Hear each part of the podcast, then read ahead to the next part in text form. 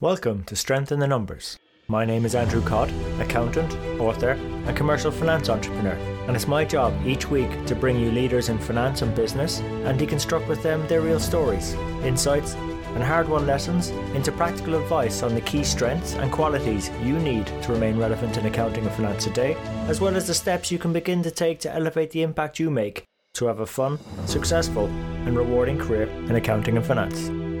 Now let's go over to the show.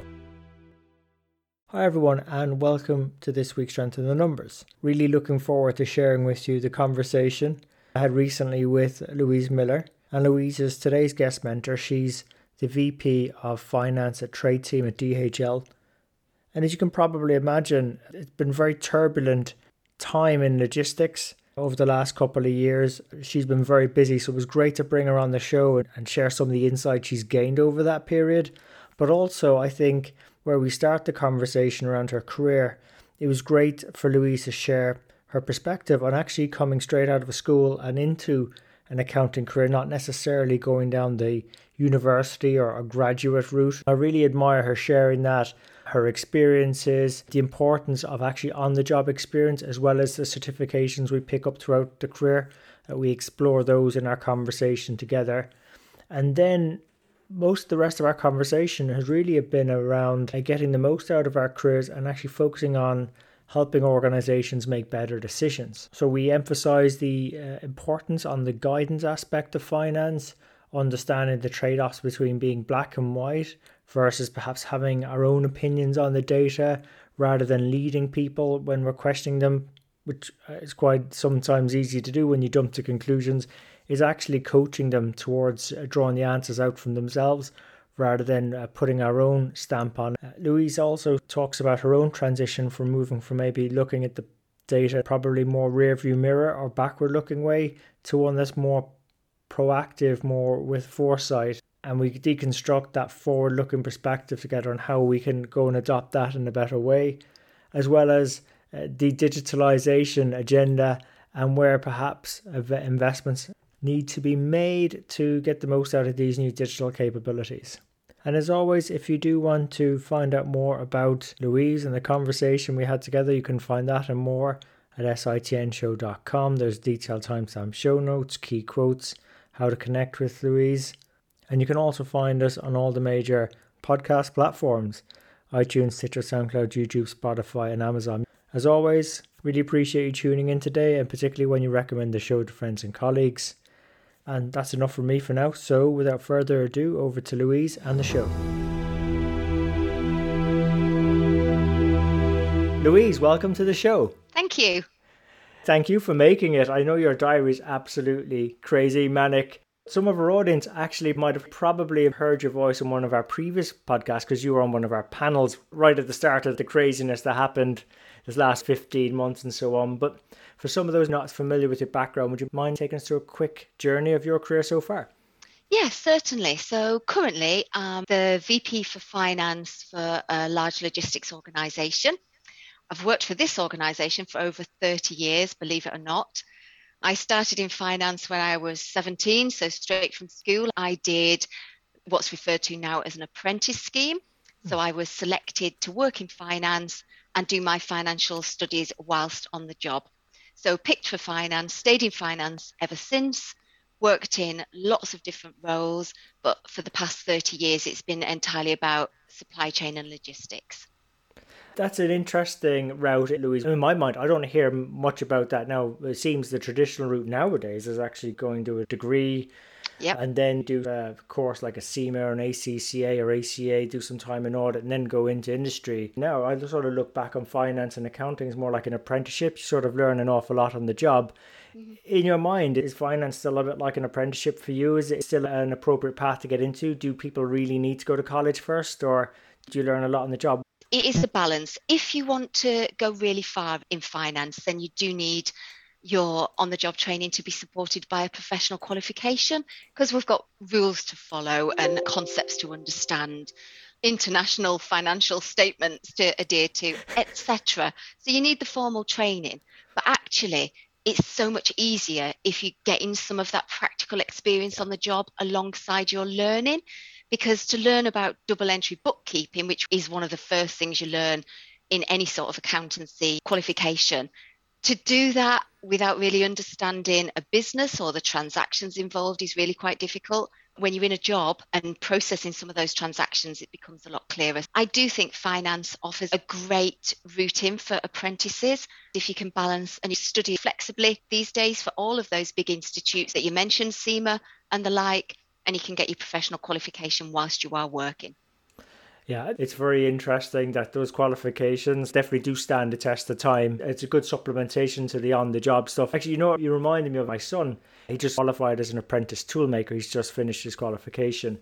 And it's just amazing that I find a lot of parallels in finance. You go and work in different areas and you get different little tools of the craft, yeah. you know. And nowadays we even got new ones developing dashboards and visualizations of analytics, robotics, Absolutely. you know, of our processes he learned tool making the old way, which is very manual tools, whereas now there's a lot of robotic machines yeah. that uh, he has to program. So mm-hmm. some of us are doing programming now. If you look at the current world of work, you know, what's fascinating and exciting you most about your work and finance at the moment?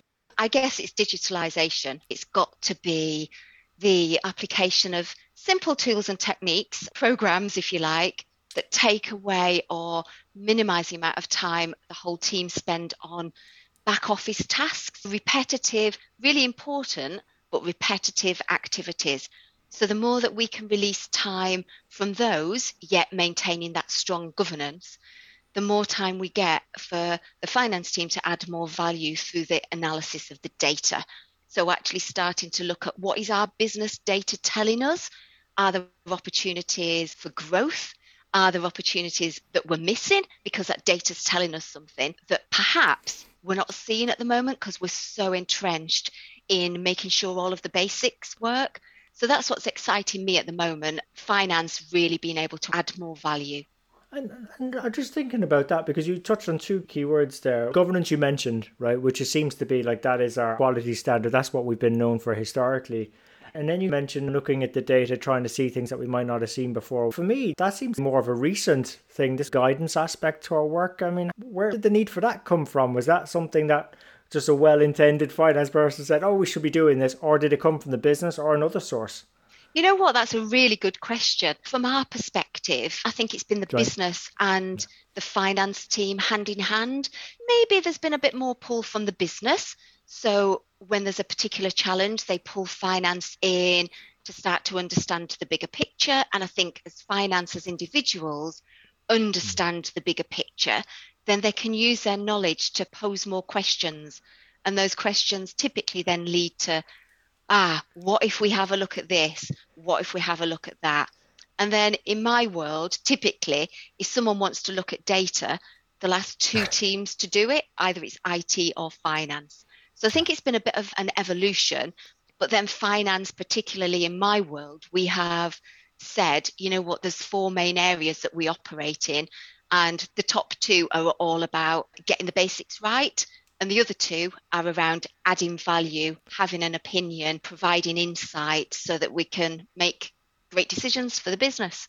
Yeah, so I, it's I, an evolution, yeah. Yeah, I love the way you described it. I'm glad you threw in getting the basics right. We can't do that sort of newer guidance stuff and help the business with their decision making if we haven't got good foundations, good basics, making sure that the data numbers are right, can be used. I don't need to be perfect. With all the data out there nowadays, there's so much, but it just needs to be good enough to use. Yeah, absolutely. And I guess the bit around digitalization, releasing time, typically you want your finance team in the various levels to do a bit of all of those activities. So the more that you can automate, but making sure that processes are robust, the more you get everybody doing a little bit more of the big picture and understanding the business and adding their own amount of value to it. I'm delighted you said about the big picture as well, because for me, in finance and accounting, we have a number of assets. And one of them is just that ability to see a bit more broad. Because again, whether we're working with, say, an entrepreneur in a small business or in a larger business, a business unit leader, they're fairly focused on their areas, very laser focused. I don't use the word siloed because I don't want to pigeonhole them either, but they've got a job to do and they're very focused on doing that job. We can maybe connect the dots a bit better because of that broader visibility. With the training that comes from our experience and qualifications, breaking down things the right way, access to those decision makers, access to the data. You said like it's finance and IT. There's a tremendous value proposition. Also, I forgot about the independence. That being a finance is we're just there to make sure that the business is sustainable, can stay as a going concern. So, with all that wrapped in, it's quite a powerful value proposition to remain relevant during this period of digitalization. What do you think? Yeah, I definitely agree. One of the things that we're trying to instill with our finance team as well is don't just analyze the data, have an mm. opinion on it. So okay. I think finance typically might come up with the answer, and it's sometimes going to be black and white. Quite often it's black and white. yeah. But you as an individual have an opinion, and if you are seeing the big picture and understand your business, then your opinion doesn't have to be a financial one. So uh, again, in all of that changing world, if you like, we're trying to get our teams to share that, and for the business also to hear it because they are used to finance presenting the numbers and not necessarily really having an opinion on them. I always felt there was a pressure to be right about everything. But in this age of uncertainty, I found that best guidance actually comes from asking better questions and not maybe knowing the answers or maybe assigning probabilities to various different opinions or outcomes that we're seeing. How have you handled that trade off between being black and white about it, but also giving an opinion or asking questions that help lead to ultimately better decisions. Is there a good way of doing this? Oh, I think it's probably an art. And I think an the art, more you yeah. practice, the better you get at it. Some tips that I'd been given were almost let everybody have their say. So if you think you've got a really good point to make or a really good observation, let everyone get theirs out and then make the suggestion. And quite often I find that creates additional dialogue and perhaps a change of direction towards the end of a debate. But I've lost the plot now on the questions. yeah, no, it was a really tough question because I was bouncing ah! around in a number of directions. But really, is there like any good tips okay. how we can bridge that gap from being right about what the numbers are, so the numbers we use are correct, that sort of backward look, into more forward looking realm where there's a lot more uncertainty Okay, and perhaps yeah. it's difficult to be right about what's going to happen, and we need to, rather than trying to be right all the time, maybe offer an opinion on how right we are, or ask better questions so we can choose a better path forward with the business. Have you got any tips on how yeah. to manage that transition? Asking open questions is really important. We quite often hide the answer in the question so we're leading somebody um, with our questions. So really asking why and what, what and who and how, all of those things. Why do you think that's a good idea? How do you think that'll achieve a result? What do you think the risks are? What other things have you thought about? Who's been engaged? You know, just all of those very short, really quick questions. questions. similar to coaching questions, really, that get very, the individual yeah. Yeah. thinking about the answer in more detail. So short questions, not leading, was really good. And one thing as well that we've been training ourselves to do is as accountants, quite often we have a natural tendency to be risk averse. So we're trying to train ourselves to recognize that. So if you're looking at an investment opportunity, we're almost teaching ourselves to flex our mindset. So know where you are, whether you're risk averse or actually you are up for a challenge and always have that in mind when you're critiquing or challenging a particular opportunity because where you sit on that matrix in terms of your risk preference will definitely interfere with your decision making. And if you think about digitalization opportunities and robotics, for instance, if you were looking at about a robotics investment, the cost of implementation might actually be really high and the payback might actually be longer than you would typically have as your guidance in your business. Yeah. And so if you adopt the same criteria that you've always adopted, your answer might be no. But the reality is, you have to almost, again, look at the bigger picture, flex your mindset and say, you know what, if we don't do this, then actually we might not be competitive in the future. Or let's look at our investment criteria and let's look at how we score these things because environmental, social, or governance type investments would probably again be high upfront cost in the short term, but long term gain. So you've got to evaluate them differently. So flex your mindset. And like that mindset you just touched on there, that trade off between short and long term, that is a very key value proposition of finance professionals that sometimes business leaders need that help with. They can't get something over the line because the payback may not be very good in the short term. But when you start bringing in those other variables, maybe a bit more difficult to quantify, maybe not, mm-hmm. but at least we're bringing them into the conversation and saying, like, what would have to happen for this to have happened and things like that. Just help them flesh those out and might actually get the deal over the line. It's only sort of occurred to me recently there's two elements to accounting and finance. Accounting is more that governance piece, and finance, like, how do we make things happen? How do we finance those decisions? What needs to happen? Where can we help? Where can we flesh out the details, like that coaching you were saying? to go and get the right things done and get things over the line that are the right things to the business. So I loved your point about the digitalization as well, robotics. There's been a lot of people chasing these opportunities. Just, oh, we should do them because everyone's doing them, but it's got to make sense. Yeah, it's, it's got to make sense. Evaluated on the right criteria. So. Mm. Uh, really refreshing point there. Uh, now, a lot's changed since we last spoke in terms of things This went fairly manic because it was the start of this worldwide pandemic. And you mentioned the word opportunities and challenges as well. What have been the main challenges you had to deal with since we last spoke, maybe the last 12, 15 months? What sort of things did you have to deal with and, and how did things go for you? In the hospitality business, it's been an absolute roller coaster. Uh, delivering beers, wines, and spirits. That's our main business.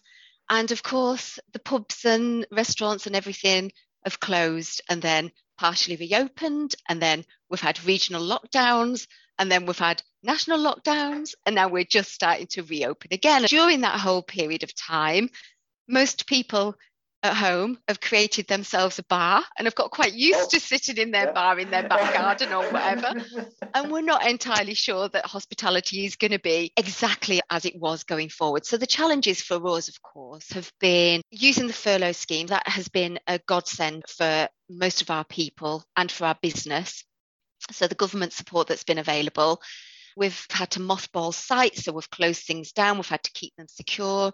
We've had to find out a way of keeping connected with all of our people, whether they're the office workers or the colleagues driving the vehicles or in the warehouses. How do we keep connected with all of those people, making sure they're okay from a well-being perspective? They're not worried about their jobs and they're kept up to date. So I guess the challenges have been communication. It's been new tools for all of us office based people who were suddenly working from home because although of course some of the the trucks and the sheds might stop working to some extent there's still a requirement for all of the other stuff to carry on. So there's accounts still to be produced regardless of what they say. There's financial opportunities to be looked at. A lot of the functional teams were 100% deployed, but remotely. So we then had the challenge of Zoom. Everyone knows Zoom these days, every other video platform. How do we do a whiteboard? Which tool do we use? How can we all dabble on it together? It's not quite the same as being in an office, no, not, yeah. but it's all of that. And then all of the extra well-being support that the teams needed, which our HR team have provided fabulously. And just connecting more on an emotional level with the teams. Those have been the changes that we've had to adapt to because you're not in an office anymore with those people. And sometimes, if you're just talking on the phone, you can't see how they truly are. So, all of those different challenges, the business ones have been an absolute roller coaster, I have to say. The people ones too, but I think we're in a good place now. We're getting a balance of what we can keep longer term. And we're certainly in the space of we probably won't go back completely to how we were, which was five days in the office. So, yeah, that could be a positive out of this long journey. I'm glad you were, were looking for the positives as well out of it. Like, hopefully, we emerge a bit more resilient. And that well being one, I think you mentioned it a couple of times. Yeah. I hope more people are appreciating the importance of well-being. It's give us an opportunity to reflect. But just off air, before we started to share with our audience, we were having a conversation about waiting times and transitions. And it's funny that the conversations we're having now, they're actually still around how to manage. No one has all the answers yet. But I think yeah. if we keep sharing tips and ideas like this podcast and so on, we'll help each other through it. Absolutely. Louise, you've given us fantastic advice, but I'm always curious to know what's been the best advice you've ever received? So I guess it was don't sweat the small stuff and try and get a work life balance. That applies both to personal and private life. Obviously, governance aside. So if it's a compliance related matter, then do sweat the small stuff. But generally, don't sweat the small stuff. Focus on what is really important. That's great. Love to hear that. Easier said than done. Yeah. Definitely. Yeah. Mm-hmm. Thanks for that. Yeah, uh, Louise, uh, I suppose in terms of resources, is there any sort of good books, documentaries, podcasts, try and watch now and again or listen into now and again? To be honest, this is one of those questions where I have virtually no advice. I guess. I guess I flick through. I flick through LinkedIn. So that's one of the things. Podcasts, if I'm honest, if I'm doing a podcast, it's a story. yeah. so, as opposed to escapism. Yeah. Yeah, it is. It definitely is. Um, Very good. And the resources that I use, to be honest, I can't think of the technical names. And it's something that DHL stands up, but I don't know whether it's a platform that's available externally. It's almost like a five minute synopsis yeah. of a particular topic. It's that sort of stuff. But yeah, I haven't got any great advice on that, I'm afraid. That's great. No, I'll um, I'll see what we can do when we're editing this. Yeah. thread, it, together. if not, we just delete the sections. Right? Yeah, yeah. And that's the joys of not being live. So look, I really appreciate our conversation. If our audience wish to continue it, uh, where's the best place to connect with you at? It probably is on LinkedIn, to be honest. Yeah, probably on LinkedIn. Can I just tell you something really exciting we're doing at the moment? Yeah, yeah, definitely. I talked about my career starting as an apprentice. So, what we're doing in our organisation at the moment, we've had for years and years a really well established graduate programme. So, we take graduates and we put them through their accountancy exam whilst they're doing on the job training. But this year, for the first time, we're starting up an apprentice scheme. Mm-hmm. So, in September, we're taking on, alongside our graduates, we're taking on a dozen straight from college 17, 18 year olds who have got A levels or a BTEC in something who are going to embark on their finance studies. So they'll start with something like AAT or they'll start with CIMA, dependent on their qualifications. But that's going to be the first time for us. So for me, I'm really excited about what that's going to bring in terms of future resourcing oh, and pipelines. And I'm excited as well because that's how I started my journey. And so I'm looking forward to some youngsters joining the business and seeing how it goes.